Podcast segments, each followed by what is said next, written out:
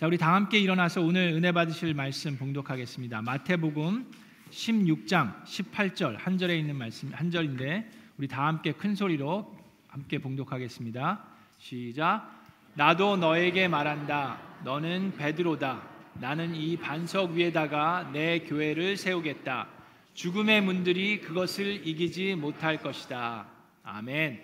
이것은 하나님의 말씀입니다. 자, 여러분 주변에 있는 분들과 인사하겠습니다. 잘 오셨습니다. 반갑습니다. 하늘 복 많이 받으세요. 하나님의 미라클이 됩시다. 감사합니다. 자, 여러분 오늘 어, 일부 예배 때 여태까지 제 기억으로는 지난 2년 동안 없었던 일이 놀랍게 발생했습니다. 어, 이 10시 예배 오신 분들이 문 밖에서 기다리셔야 되는 그런 놀라운 일이 있었는데 이제 말씀으로 여기가 은혜롭게 뜨겁게 달궈졌기 때문에 그런데 오늘 말씀 전해 주실 우리 목사님은 천국 아래에 있는 분당에서 오신 분입니다. 우리 꿈꾸는 교회 여러분 아시는 분들도 계실 텐데 우리 교회 수년 전에 오셔서 부흥의 말씀도 전해 주시고 우리 이상래 목사님과는 또 친분이 있으신 귀한 목사님이신데 가정교회 하신 지 20년 되셨고 목회하신 지는 40년 되신 목사님이신데 요번에 우리 30주년 목회자 컨퍼런스 때 함께 한국에서 오신 목사님들과 참여하시고 오늘 이렇게 귀한 시간을 내주셔서 우리 교회 오셔서 귀한 하나님 말씀 전해 주십니다. 여러분 올라오실 때 뜨거운 박수로 환영해 주시고 또 맞아 주시면 귀한 말씀 드리면서 우리 은혜 넘치리라 믿습니다. 네.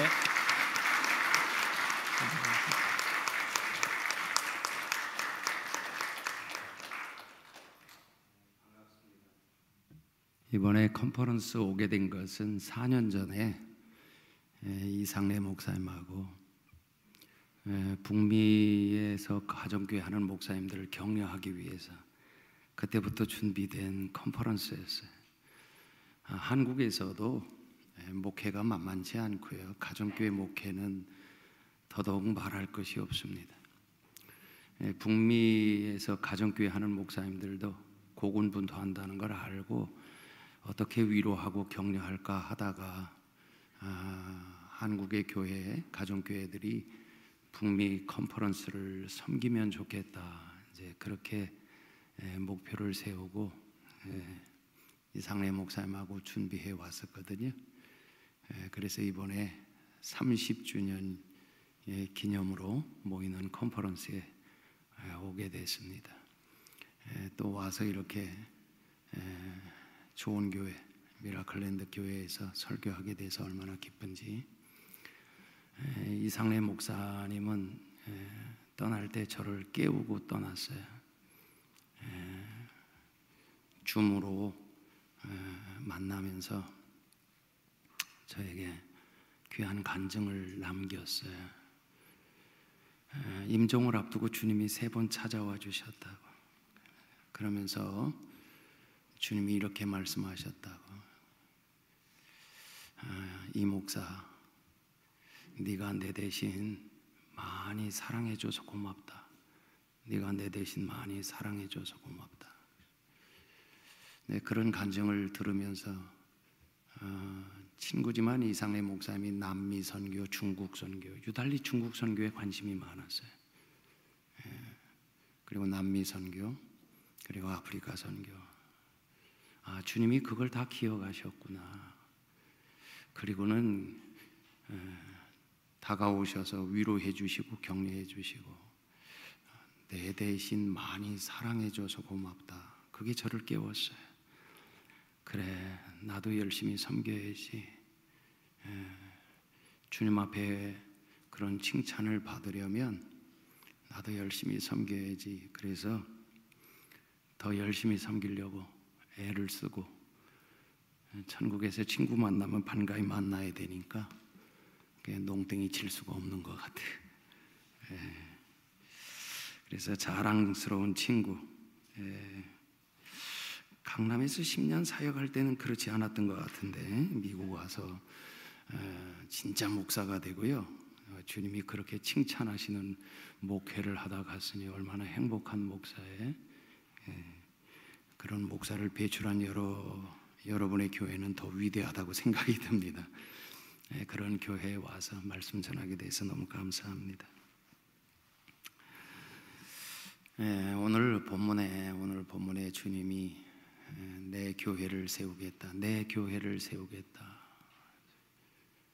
주님이 이 땅에 남기신 거 하나밖에 없거든요. 교회. 교회 남기고 세상을 떠나셨어요. 예, 우리가 생각할 때 주님 더 오래 계셨어야 되는 거 아닙니까? 왜 유대에만 머물다 가셨는가? 전 세계에 다니면서 복음을 전하셔야지. 주님이 직접 전도를 하시고 선교를 하시면 더 영향력이 있었을 거 아니에요? 근데 3년 반 사회 가시고 어떻게 자신 있게 승천하셨을까? 그 교회 때문이잖아요. 교회 때문에 교회를 남기는 거. 그러니까 온통 예수님의 머릿속에는 처음부터 끝까지 교회가 있었어요. 교회. 근데 그 교회가 건물이 아니고 구원받은 저와 여러분이라는 거 아시죠? 교회를 세우시겠다고 어, 말씀하시면서 그 교회에 주신 약속이 있잖아요. 마태복음 28장 20절. 내가 너희와 항상 함께 있으리라. 그 말씀은 교회와 함께 있으시겠다는 거거든요. 교회와 함께 있으시겠다. 그 말씀의 의미는 예수님이 이 땅에 계실 땐 몸으로 계시면서 사역하셨잖아요. 근데 교회를 남기신 목적이 교회를 통해서 일하시려고. 그래서 떠나가신 이유가 다시 오시기 위함인데 몸으로 오시는 게 아니라 영으로 오시기 위해서. 그게 사도행전 2장에 나타난 위대한 성령 강림의 역사, 교회 가운데 임하셨잖아요. 영으로 계시니까 이제 어디든지 계실 수 있어요. 그러니까 주님이 몸으로 계실 때보다 영으로 다시 오셔서 교회 가운데 오셔서 저와 여러분 가운데 오셔서 언제 오셨어요? 예수님 영접할 때 성령을 선물로 다 받았잖아요. 그리고 교회를 통해서 우리를 통해서 몸으로 계셨을 때 하셨던 일들을 교회를 통해서 이루시잖아요.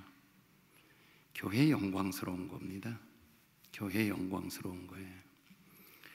성령의 충만함을 받은 베드로가 사도행전 3장에서 기도하러 가다가 성전 미문에 앉아 있는 구걸하는 안진뱅이 만나고 그 사람이 일으킨 기적이 있었죠. 그 기적을 일으키니까 사람들이 놀랐어요.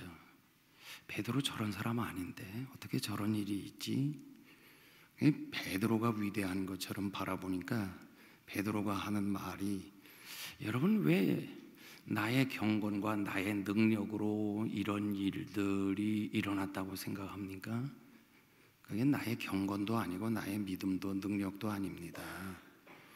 여러분이 십자가에 못 박은 예수 그리스도를 하나님이 죽은 자 가운데서 다시 살리셨습니다. 그분은 지금 살아계십니다. 그분이 하신 겁니다. 근데 누구를 통해서 하셨어요? 베드로를 통하여 구원받은 사람 성령님이 임하여 계시는 교회 공동체 하나님의 사람을 통해서 그러니까 교회를 통해서 일하시니까 더 강력할 수가 있죠. 그래서 안전뱅이를 일으킨 일은 예수님이 몸으로 계셨을 때 하셨던 일들이잖아요.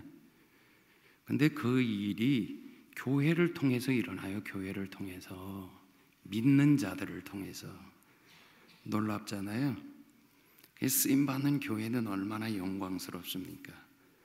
예, 교회가 건물이 아니라 구원받은 우리다. 우리를 통해서 일하시니까 구원받은 우리를 통해서 우리 안에서 역사하시는 성령님 그분을 통해서 우리로 말미암아 이런 일들이 일어난다고 할 때에 굉장한 일이잖아요. 이게 교회의 영광입니다. 그래서 이 사도행전과 서신서에 나타난 교회 이런 교회가 지금도 세워지고 이런 교회이기를 간절히 바라시는 것이 바로 주님이십니다. 이런 일이 가능할까라는 거예요. 이런 일이. 근데 제가 가정교회 19년이에요. 금년에 12월이면 내년이면 20년이고 분당에서 교회를 개척하고 지금까지 목회한 지는 만 25년 됐습니다. 다음 주가 창립 25주년 기념 주일입니다. 근데 19년 동안 가정교회를 하면서 물론 미라클랜드 교회에서도 가정교회를 통해 많은 열매가 있었다는 거 알아요. 예, 이상래 목사님 저를 만나면 밤새도록 붙들어 놓고 간증하느라고 예, 또 그거 들어주고 또 새벽 기도 나가야 돼. 아, 참 인생 힘들게 만들었던 친구예요. 그래서 여러분 교회를 통해서 많은 열매가 있었다는 거 익히 알지만 저희 교회를 통해서 예, 주님이 주신 열매를 통해서 왜 가정교회인가? 가정교회가 오늘 주님이 세우고자 하셨던 사도행전과 서신서에 나타난 교회 맞다. 오늘 이 말씀 함께 저와 여러분이 나누려고 합니다. 에, 가정교회 19년 됐는데요.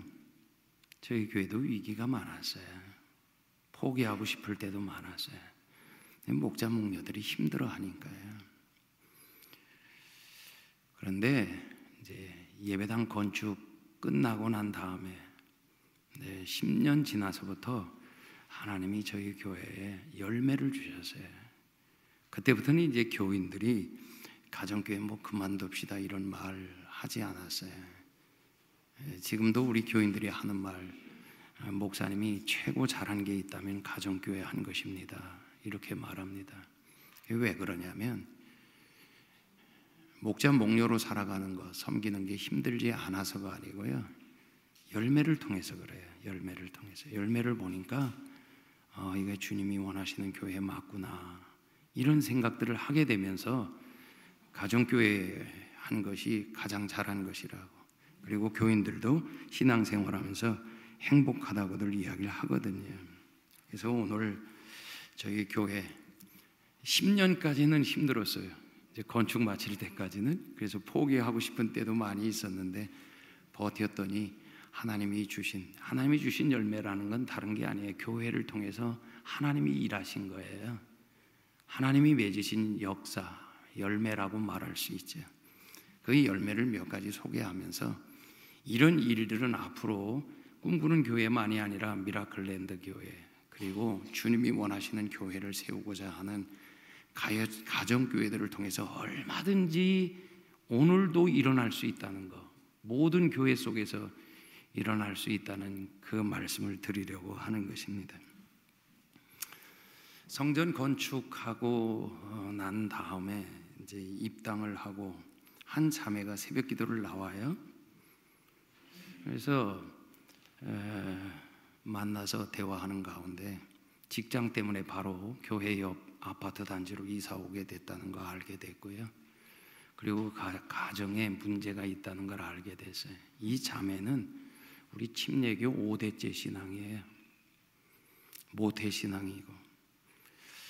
그런데 안 믿는 형제를 만나서 대학에서 연애를 하고 결혼을 한 거예요. 반대하는 부모 고집을 꺾고 자기들이 원하는 결혼을 했어요. 그러면서 주, 주님을 떠났어요. 근데 이 두 사람 다 괜찮은 사람들이에요. 예, 형제도 좋은 대학 나오고 자매도 좋은 대학 나오고. 형제는 사업을 하고 있었고 형제 자매는 네이버 그 본사가 이제 분당에 와 있는데 예, 분당에 예, 본사 사옥이 지어지면서 분당으로 이사를 왔거든요. 그러니까 자매는 네이버에서 형제는 사업하면서 아들 하나 낳고 잘 살다가 아들이 다섯 살 되었을 때 아들이 조금 이상하다. 정상적으로 자라는 것 같지 않다. 이 사실을 인지하게 됐어요. 그 이전에도 아이가 문제가 있었는데 그때까지 성장이 늦는 거야 라고 생각했을 뿐이에요.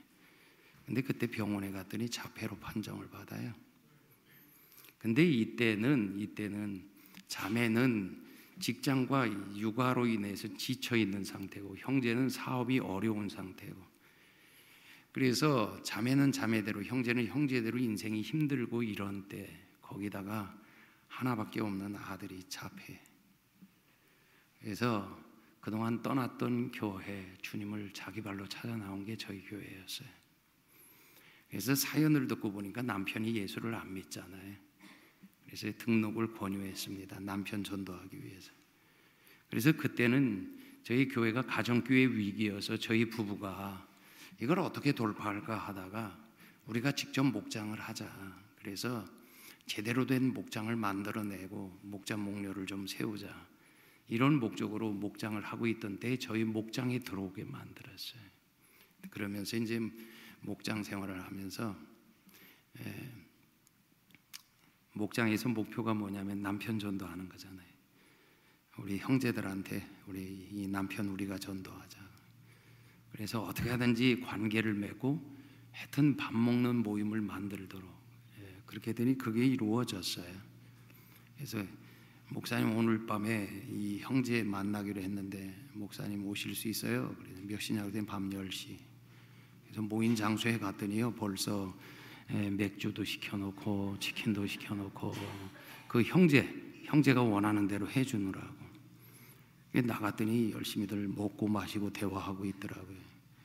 제가 가서 그 분위기에 같이 있다가 조금 일찍 일어서면서 돈을 내고 나왔거든요. 그랬더니 그 형제가 궁금한가 봐요. 저분이 누구냐고. 그래서 우리 교회 목사님이야. 그래서 저한테 맥주 얻어 마신 형제는 이 형제밖에 없어요. 그래서 그게 계기가 돼서 형제가 목장에 나오고 목장을 통해서 교회에 등록하고. 에, 그런데 이 자폐 아이, 자폐 아이가 처음 교회 왔는데, 아이 저를 아는 척도 안 해, 쳐다보지도 않아. 저를 알기를 우습게 아는 인간은 그 인간밖에 없었어요. 근데 감사한 건 이 자매가 아이가 적응을 못 하는데도요. 모든 예배 다 데리고 나와 이 아이를. 새벽에도 데리고 나오고 주일에도 저녁에도 목장에도 데리고 나오면 상처를 받고 갑니다. 왜? 적응을 못 하니까. 교회 와도 유치부에 못 가요. 적응을 못 하니까. 목장 오면 아이들하고 못 놀아요. 관계를 못 하니까. 그런데 이게 목장 생활 한 달, 두 달, 6개월, 1년 이렇게 돼 가니까 이 아이가 달라지기 시작하는 거예요.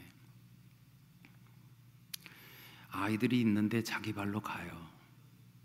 처음에는 가자마자 울고 나와요. 그래도 또 가.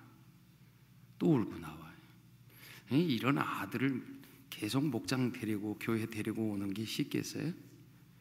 근데 이 부모는 계속 데리고 나와요. 근데 남편이 전도된 다음에 그해 연말에 이 부가 이 작정을 하더라고요. 우리 예수 제대로 믿어보자. 그리고 재활 치료하던 걸 다 끊자. 그리고 우리 11조 생활하고 주일 성수하고 목장 열심히 참석하고 주님 제대로 믿자 결단을 하더라고요. 그러면서 주님께 맡기고 신앙생활 제대로 하기로 하고 열심을 냈어요. 이 형제가 침례 받던 날은 장모님이 와가지고 한 시간 반 울다 갔어요. 목사님, 내 이 사위가 이렇게 일찍 예수 믿으리라고는 생각도 못했어요. 그 다음 해에 목자가 됐는데 목자 임명 받을 때는 더 울다 갔어요. 감사하다고 밥을 사주셔서 밥을 먹기도 또 좀 감동이었어요. 자기 사위 전도해줘서 고맙다. 근데 이 아이가요, 교회 안에 그럼에도 말 그런 상처를 받으면서도 계속 데리고 오니까 교인들은 목장에 오면 안아주고 칭찬해주고 교회 오면 안아주고 칭찬해주고 저는 그 아이를 만날 때마다 기도해주고 저희 교회는 6, 7월에는 두 달 동안 새벽 기도는 물론이고 밤에 기도하는 계절이에요. 두 달은 밤 기도를 계속하고 한 주간 성령 집회를 하는데 새벽 밤으로 안 빠져요. 데리고 나오면 안수해주고 안수해주고. 근데 이 아이가 다섯 살 때 왔는데 지금은 중학교 3학년에 자폐가 치유됐어요. 자폐가 나왔어요. 이게 의학으로 가능합니까? 여러분 자폐는 치료 불가능하다는 거 아시잖아요. 근데 났어요. 중3이에요. 그래서 제가 승찬아 너 목사 되면 좋겠다. 그래서 내가 나중에 목사가 돼서 너와 같은 아이들에게 네가 희망이 되면 좋겠다. 처음에는 그러겠다고 하더니 요즘 이게 머리가 크더니 세상에 관심이 많아요. 노래하는 것도 춤추는 것도. 그래서 제가 새벽에 하나님 앞에 엎드렸더니 제 마음에 주시는 감동이 있었어요. 이게 열매라고. 여러분 이런 변화와 치유가 어떻게 가능해요? 이게 하나님이 하신 일인데 이거 우리가 한 게 아니거든요. 하나님이 하신 거예요. 그럼 교회가 뭐 했어요? 그냥 용납해주고 사랑해주고 칭찬해주고 격려해주고 그러니까 성령이 일하시는 거예요. 그래서 그런 자폐 아이도요 성령이 만지시니까 회복이 되대. 지금은 와서요 제 어깨에 손을 얹고 마치 친구처럼 대하는 이 친구 얘밖에 없어요. 넉살을 떨어요. 이 아이가 자폐가 치유됐다니까 우리 주변의 아파트 단지에 건강하지 않은 자녀들 있는 가정이 그렇게 많다는 걸 알게 됐어요. 엄마들이 다 숨겨 키우는 거예요. 근데 이 아이가 나왔다고 그러니까 이 엄마 만나고 싶은 거예요. 어떻게 해서 나왔냐고. 그래서 이 자매가 그런 엄마들을 많이 섬기고 또 하나는 이제 입당하고 나서 저희 교회는 새벽 기도가 두 번이에요. 5시 반, 6시 반. 1년 내내. 개척할 때부터 지금까지 그렇게 하는데 5시 반 새벽 기도에 반주자가 없었거든요. 한 자매가 3년 동안을 계속 새벽 기도 나와. 그러더니 어느 날 저보고 목사님 새벽 기도 반주자가 없는데 제가 반주해도 되겠습니까? 타교인인데 그러니까 3년 나와도 등록하라는 말을 안 한 거예요.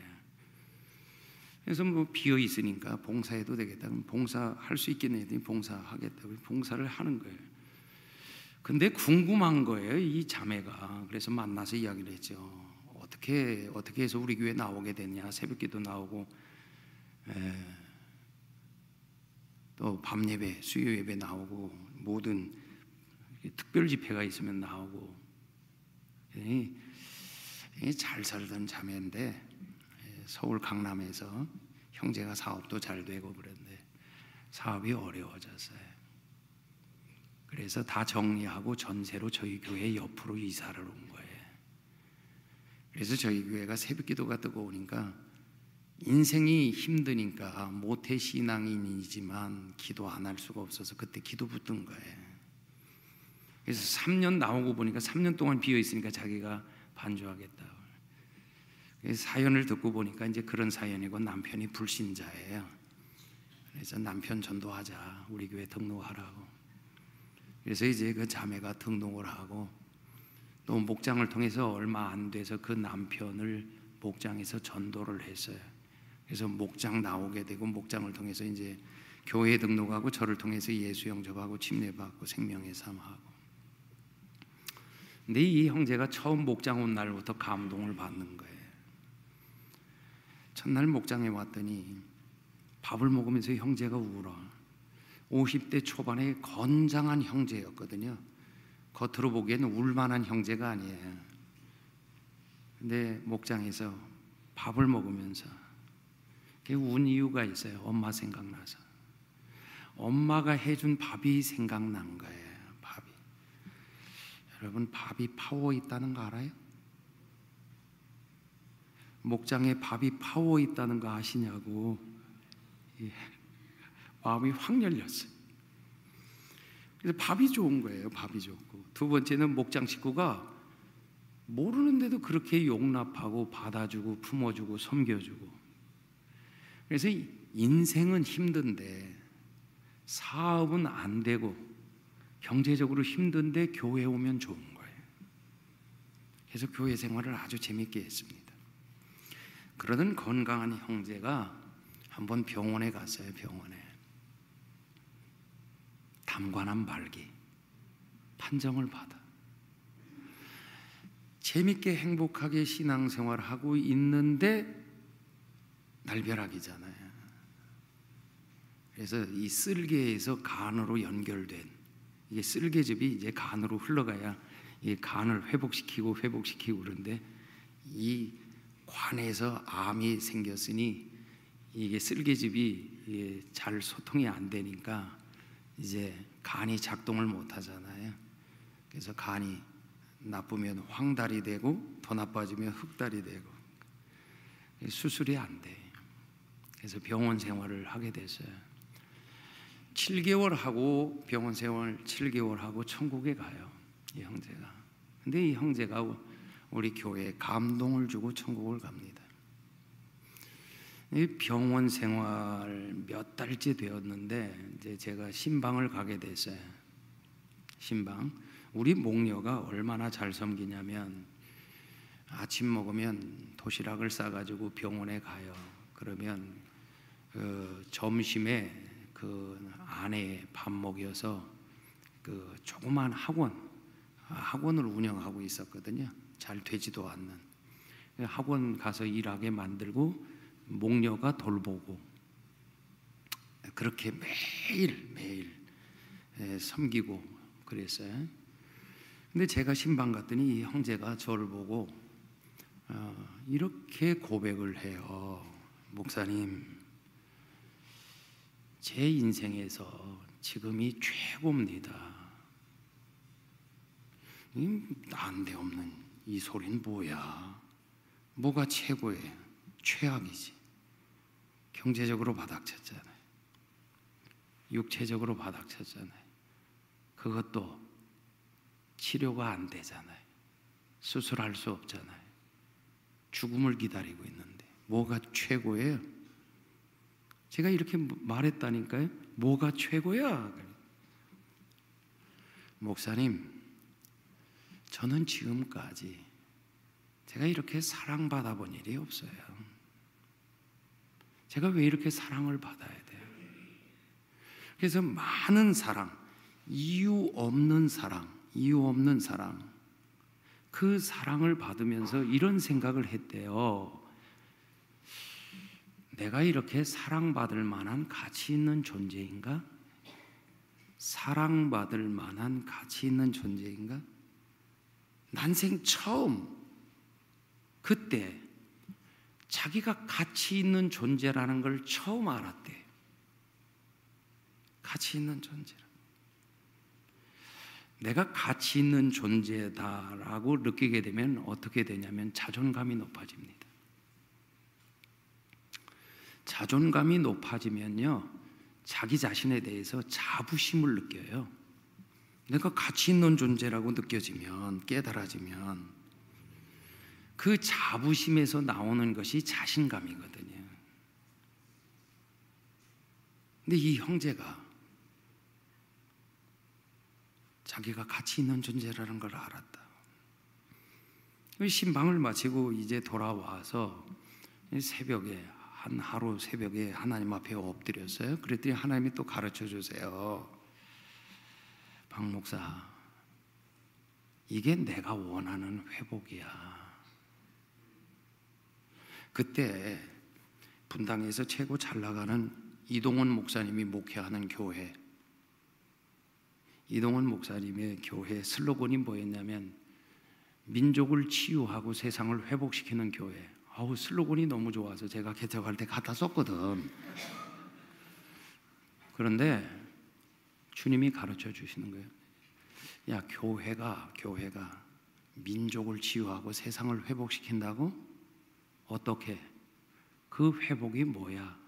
이, 이 사례로 가르쳐 주시는 거예요. 이게 회복이야.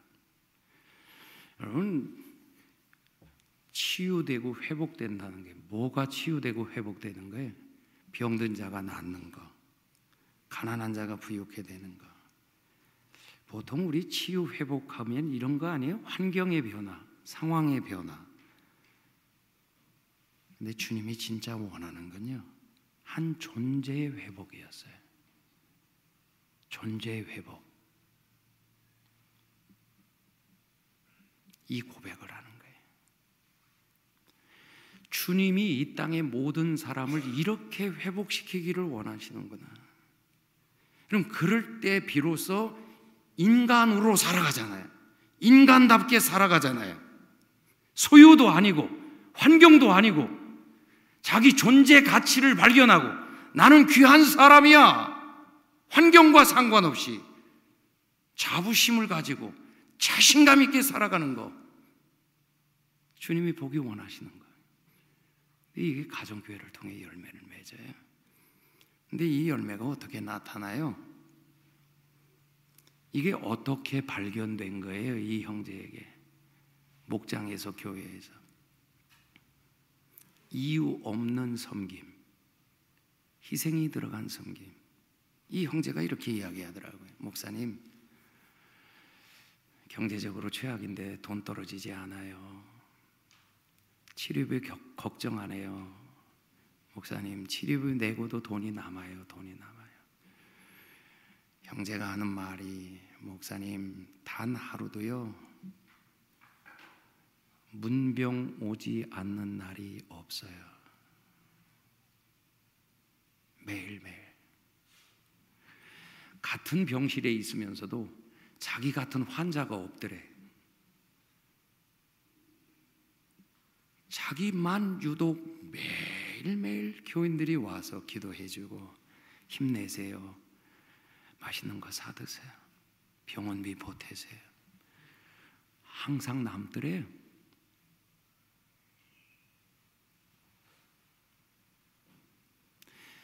하루 이틀 밥 먹어서도 아니고요. 한 번, 두 번 섬겨줘서도 아니고 지속적으로.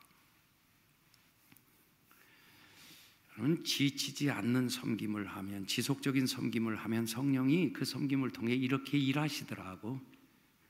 그래서 이런 역사도 이루셔. 이거 누가 하신 일이에요? 교회를 통해서 성령님이 성령님이 그럼 우리 뭐 하면 돼요? 성령님이 일하시게 주님이 하라 하는 거 하면 돼요.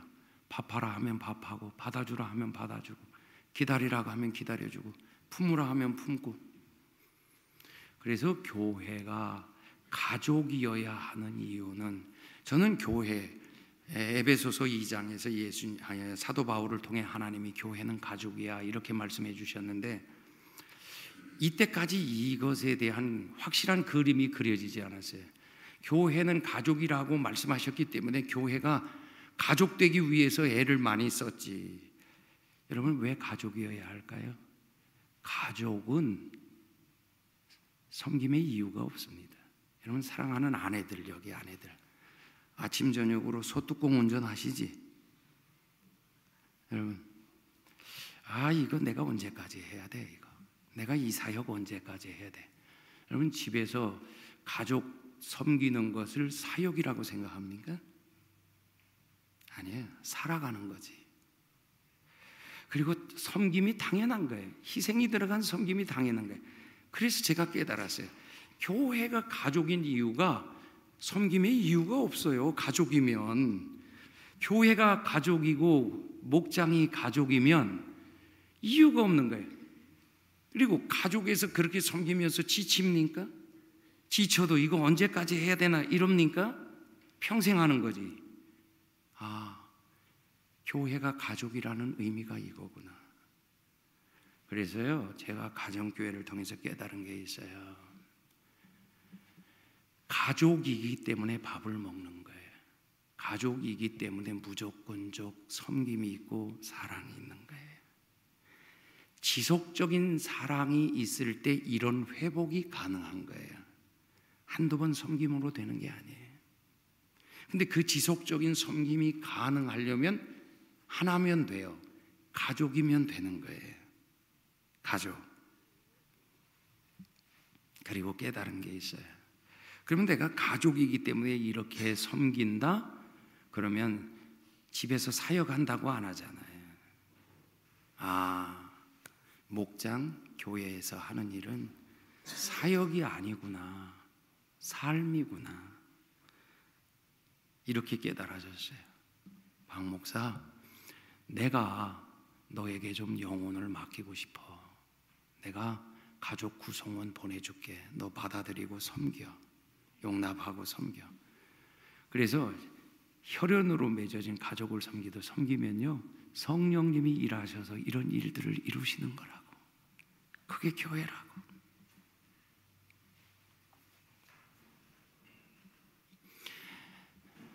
몇 달 지나서 다시 형제 신방 갔어요.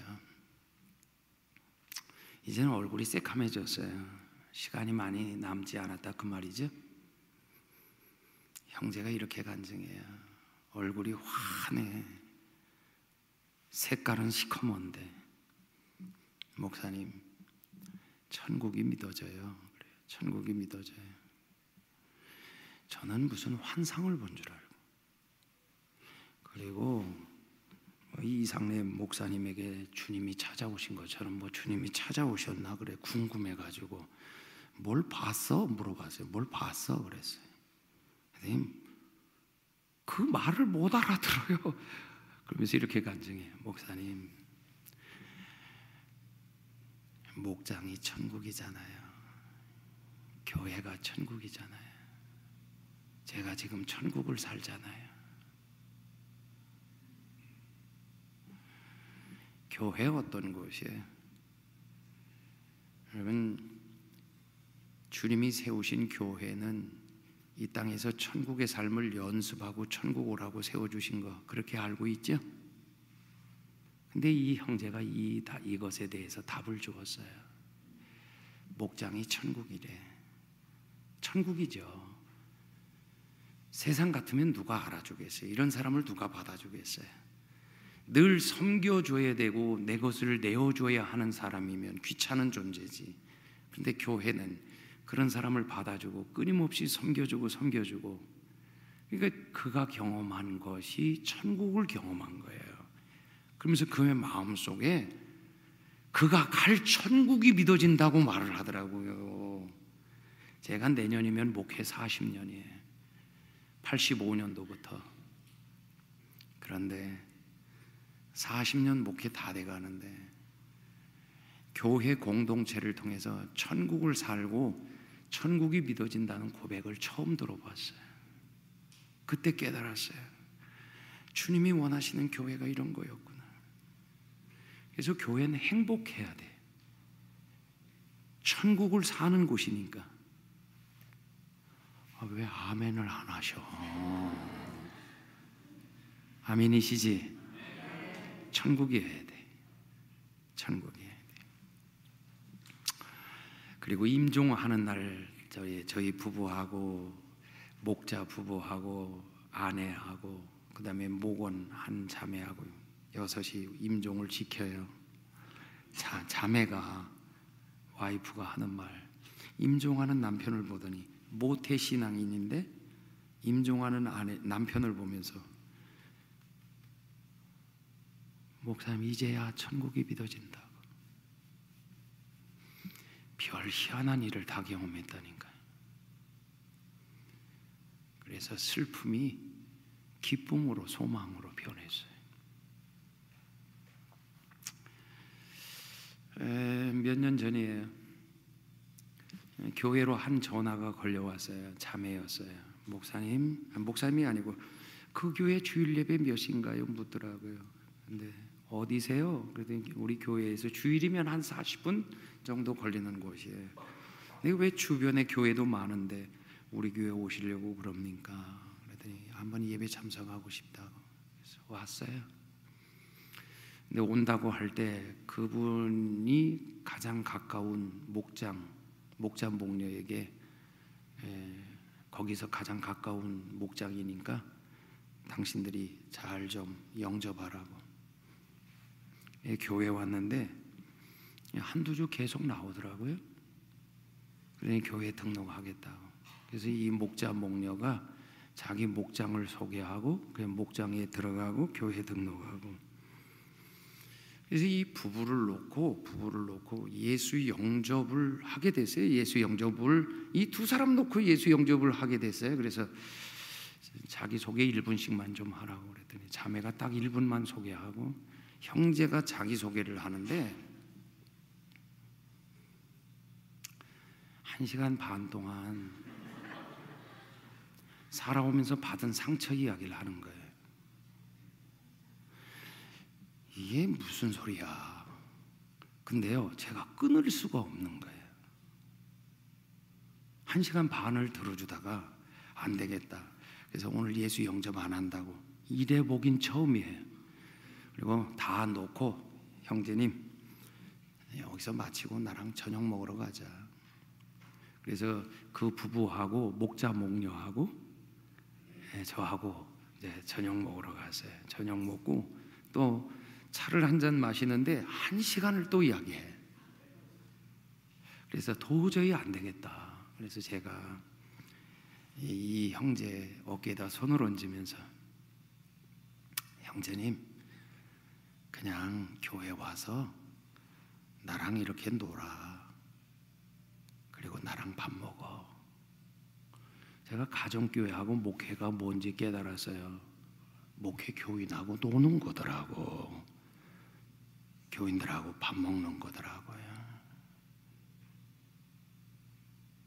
손을 얹고 어깨에 손을 얹으면서 형제님 나하고 밥 먹어요. 나하고 놀아요.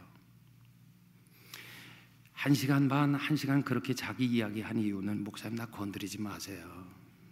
난 기분 나쁘면 이 교회 나갈 사람이에요. 이런 의도로 이야기했다는 거예요. 그런데 이 터치가 그의 마음을 열었어요. 성령이 역사하신 거예요. 따뜻함을 처음 느꼈대요. 그리고 계속 나와요.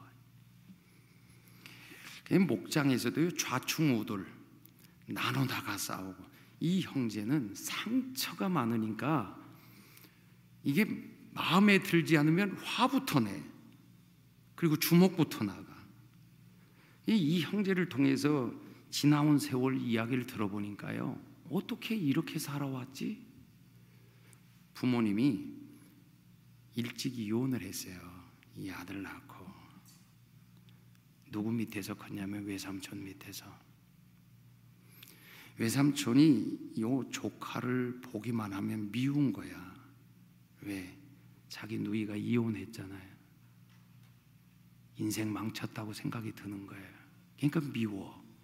나이 어린 조카인데도 밥만 먹으면 때렸대. 안 맞은 날이 단 하루도 없대. 어느 정도로 이야기하는지 아세요? 목사님, 차라리 아침에 맞는 게 나아. 왜냐하면 아침에 맞으면 그날은 맞았으니까 저녁에 맞았으니까 잠을 잘 잘 수 있대. 근데 저녁 먹었는데도 안 때렸다. 그러면 두려워지기 시작한대. 또 불러낼 텐데. 그래서 그 마치 끌려가는 그 느낌 목사님 아세요? 그러면서요, 또 분노를 일으켜 그런 말을 하다가 상처가 얼마나 많은지 그런 형제예요. 그러니까 세상에서 얼마나 거칠게 살았겠어요. 그 형제가 그러더라고요. 목사님요, 제가요 전도해 오는 사람들은 다 어깨예요, 어깨. 놀라지 마세요. 그 세계에 살았던 거죠. 여동생이 미국 남자하고 결혼을 해서 미국에 와서 살게 되면서 교회를 나갔나 봐요. 그런 오빠가 그런 오빠 안 되겠다 싶어서 전도를 했대요. 그래서 여동생 말을 듣고 교회를 나간 거예요. 우리 교회 오기 전에 교회를 나갔는데 에, 교회를 나가면서 하나님을 알게 되니까 하나님 살아계신 거는 알겠더래요. 근데 하나님이 싫어. 왜? 제가 생명의 삶을 가르치다가 하나님 좋은 분이에요. 그랬더니 바로 화를 내면서 한 시간 동안 하나님이 좋은 분이라고요?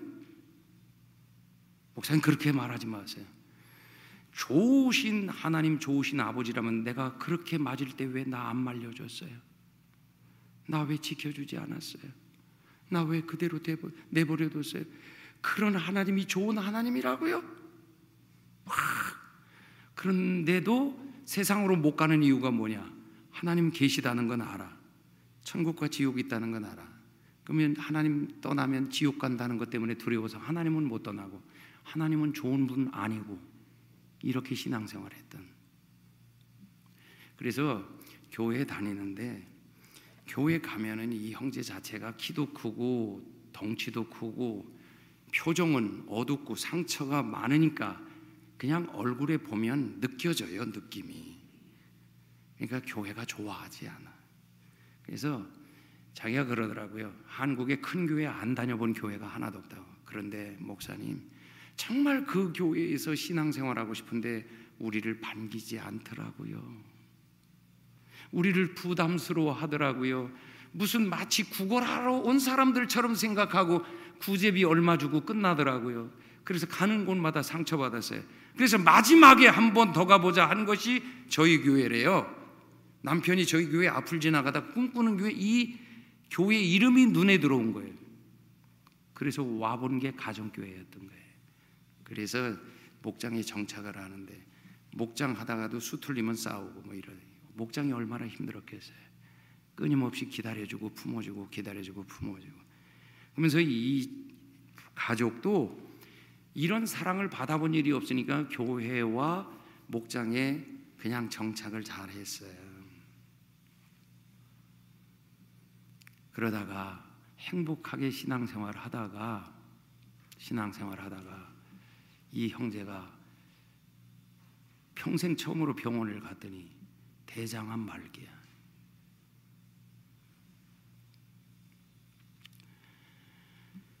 에, 그 대장암 말기 판정을 받을 때 목녀한테 전화해서 가족을 부탁했대요. 4개월밖에 못 살 거라. 길어야 4개월이라. 그래서 이제 그때부터 그때부터 이제 교회가 이 형제를 위해서 기도하는데 4년 넘게 살다가 천국 갔어요. 항암 68차, 68차 항암하고 그거 견딜 수 있었던 이유가 뭔지 아세요? 교회와 목장 때문이었어요. 사랑과 섬김. 근데 이 형제가 변해가기 시작하는데 그렇게 분노로 충만해 있던 그런 형제가 목장과 교회로부터 이유 없는 섬김. 이 형제 직업이 뭐냐면 드러머, 드러머예요. 그러니까 경제가 넉넉하지가 않아요. 레슨이 있으면 조금 벌고 없으면 그냥 살아야 되고 하니까. 이거 이제 이렇게 건강을 잃고 나니까 우리 교인들이 또 얼마나 섬기든지 반찬 해다 주고 치료비 도와주고. 이러면서 이 형제가 변해가면서요. 그 더 산 4년 몇 개월 동안 용서할 수 없었던 아버지 찾아가서 용서하고요 외삼촌 찾아가서 용서하고요 다 용서하고 이렇게 변해가는 이렇게 변해가는 오빠 근데 이 자매가 미국 남편과 살다가 이 남편이 딴짓 하니까 이혼하고 왔어요. 나 이렇게 인생 못 살아. 나 행복하게 살아야 돼. 그래서 이혼하고 온 지 10년 됐을 때 오빠가 꿈꾸는 교회 나가더니 이 가족이 변하기 시작하는 걸 보고 도대체 무슨 교회야 하고 자기 발로 찾아온 교회거든요. 이 자매가 놀래. 그러면서 자기도 이런 교회에서 신앙생활 하겠다고 등록을 하더라고. 그래서 평택에서 분당까지 목장 예배 참석하고 참석하고 이 형제가요 마지막에 그 아픈 몸을 이끌고 마지막 건강 있을 때까지 드럼으로 하나님 섬기다가 가고요 건강할 때 이게 아직 생명이 있을 때 그들의 꾸 비전이 뭔지 아세요? 기도 제목이 하나님 우리에게 건강 주시면 목자 목녀로 섬길게요. 우리와 같이 상처 많은 사람 우리도 품을게. 근데 이 형제가 또 하나의 간증이었어요. 이 형제를 통해서 주신 감동이 있어요. 이런 사람 보내주면 받을 수 있겠니? 지금 우리 한국 가정교회는요, 지금 출소자들을 목장과 연결시키는 일을 합니다. SK 그 최태원 회장이 감옥에 있을 때 예수 영접했어요. 그 친구가 고등학교 친구가 가정교회 하는 목사님인데 에, 찾아가서 복음 전했더니 예수님 영접했어요. 그리고 난 다음에 사회에 기여하는 기업이 되겠다고 굉장히 좋은 일을 많이 하는데 우리 한국 기독교가 하나 에, 사명을 가지고 하는 일이 있어요. 소망 교도소를 하나 세웠거든요. 이 재소자들 교화시키는 일을 복음으로 해보겠다고 지금 하고 있는데 출소하는 사람들을 받을 교회가 있을까? 이게 이제 그래서 교회가 가장 받아들이기 어려운 사람 이런 사람들이 세상에 너무 많다는 거예요.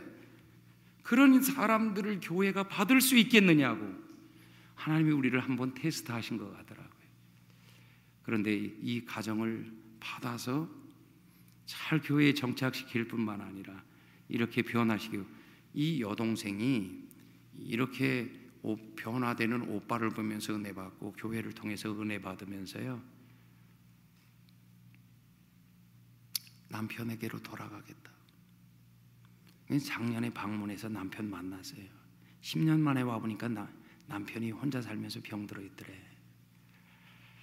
금년 초에 목사님 미국으로 가야 될 것 같아요. 남편 섬기러 가야 될 것 같아요. 제가 꿈꾸는 교회에서 보고 배운 대로 가서 남편 섬길게요. 하고 들어왔어요. 지난달에. 지금 다시 합쳐서 얼마나 들어왔더니 남편이 예수 믿고 있더래요. 같이 교회 다니면서. 지금은 부부가 잘 행복하게 지내고 있다고. 이게 가정교회의 열매라는 것을 하나님이 우리에게 가르쳐 주시고 보여주시는 거예요. 한 자매가 한 자매가 교회에 오더니 한 3개월쯤 됐나 그래서 자매하고 이렇게 대화하는 중에 어떻게 해서 우리 교회 나오게 됐는지 알게 됐어요. 그 자매도 마찬가지예요. 직장 때문에 우리 교회 옆으로 이사를 왔는데 이 부부는 학생 때부터 8년을 연애하고 결혼한 사람들이 교회 안에서 만나서 형제는 목사님 아들이에요. 그런데 이혼 위기야. 남편은 목사 아들인데도 교회도 안 나가. 그래서 이 자매도 이혼해야 되겠다 하고 있던 차에 저희 교회를 만난 거예요. 저희 교회 오면 목장부터 들어가야 되잖아요.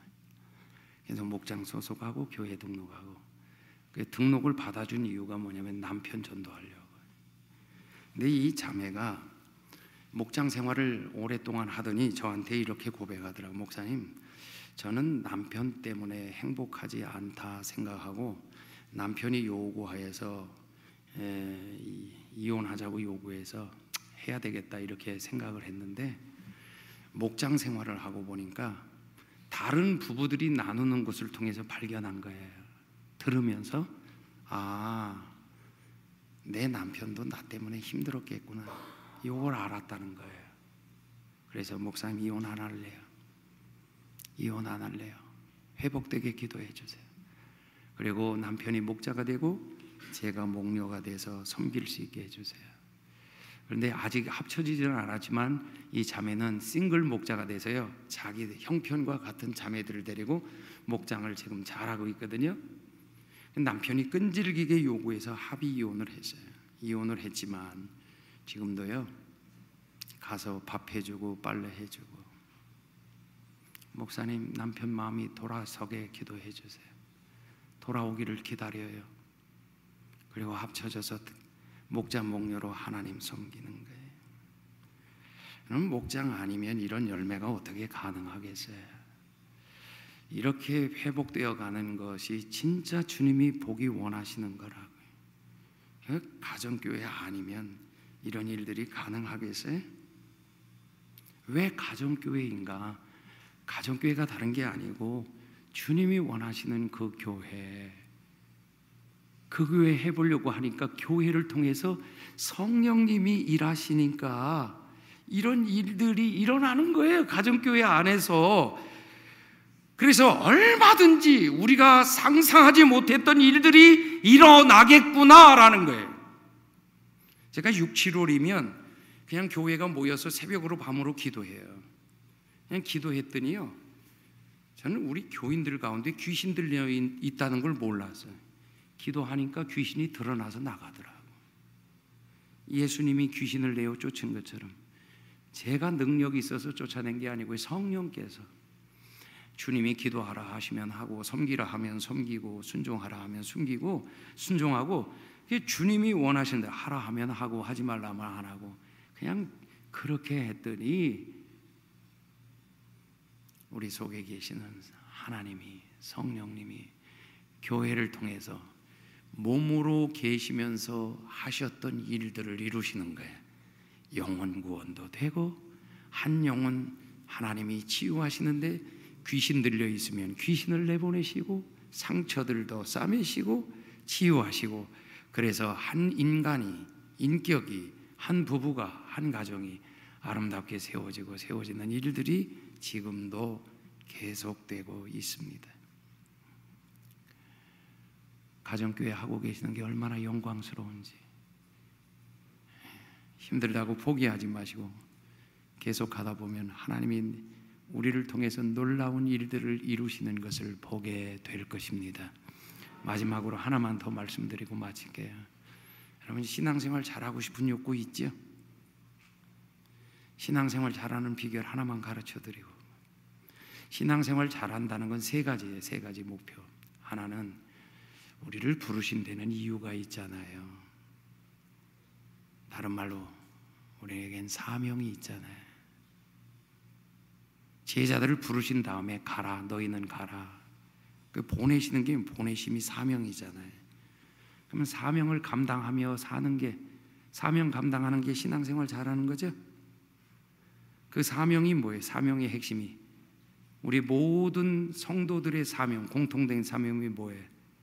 영혼권의 제자 삼는 거, 전도 선교. 그 사명을 위해서 우리를 부르셨어요. 그 일을 위해서. 그래서 모든 교회는 전도하고 선교해야 돼. 작은 교회든 큰 교회든 돈이 많든 적든 어리든 나이가 많든 모든 성도는 일에 헌신해야 돼. 그래서 사명에 충실하게 사는 거. 두 번째. 우리를 부르신 목적이 뭐냐? 로마서 8장. 마다들의 형상을 본받게 하기 위하여. 저와 여러분을 부르실 때 하나님의 계획, 목표가 뭔지 아세요? 예수님 닮은 마다들이신 예수님 닮은 사람 만들어서 천국 데려가는 거. 우리의 수준을 어디로? 우리는 양자로 입양해서 자녀 삼아 주셨는데 우리의 수준을 마다들이신 예수 그리스도 그분 수준에 맞게 그걸 우리는 거룩이라고 그러고 성화라고 그러고 다른 말로 예수님 닮는다 이렇게 말하잖아요. 신앙생활 잘하는 게 뭐예요? 예수님 닮는 거잖아요. 그러니까 사명에 충실하고 예수님 닮고 또 하나 있어요. 신앙생활의 목표 중에 하나가 상 받는 거죠. 상이 있어야죠. 상. 주님 앞에 가면 이 땅에서도 주시는 상이 있고 하나님 앞에 가면 주실 상이 있고 세 가지. 이 세 가지를 다 이룰 수 있게 신앙생활하는 비결이 있어요. 그게 목자 목료로 사는 거예요. 자 보세요. 목자로 목료로 살면 자 목장의 핵심이 뭐예요? VIP 전도죠. 그러니까 사명에 충실한 삶을 살아. 두 번째가 뭐예요? 목원들 우리는요 사람을 섬겨야 변화되게 돼 있어요. 혼자 잘 믿는 신앙은 잘 믿는 게 아니야. 무인도에 살면서 변화될 일이 있어요? 내가 어떤 사람인지 알려면 거울이 필요하다고 나를 볼 수 있는 게 두 가지죠. 거울이 하나님 말씀 또 하나가 내 주변의 사람들이에요. 공동체 안에 있어야 내가 누구인지를 알아요. 내가 이 사람을 품을 수 없다. 그게 나예요. 품을 수 없는 나. 그게 내 실력이요. 이게 좀 내 마음에 안 드는 사람이 있으면 불편해. 감당 못 하는 거예요, 내가. 이게 변화될 나의 모습을 보여주는 거예요. 그래서 왜 사람들을 붙여주는가? 왜 공동체 생활을 해야 되는가? 나를 보라고. 나를 변화시키라고. 변화되라고. 그래서 까다로운 사람을 붙여주시는 이유는 나 변화되라고. 그러니까 사람을 섬길 때 내가 그 사람을 살리고 세우려면 내가 죽어야 되잖아요. 목자 목녀 끊임없이 죽어야 한 영혼 붙여주시면 세우고 살리고 세우고 살리고 하잖아요. 그러면서 내가 에고가 죽잖아요. 예수님 닮잖아요. 목자 목녀 예수님 닮는 지름길. 근데 그 사역은 약속된 상이 있잖아요.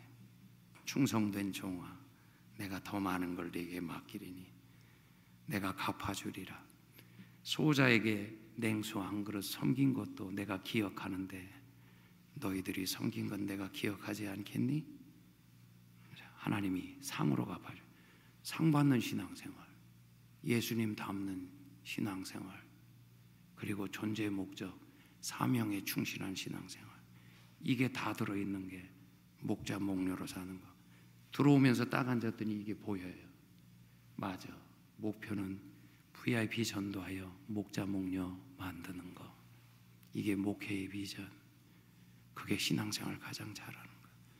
목자 목녀님들 제대로 신앙생활 하고 있다는 거 잊지 마세요. 힘들어도 감당하세요.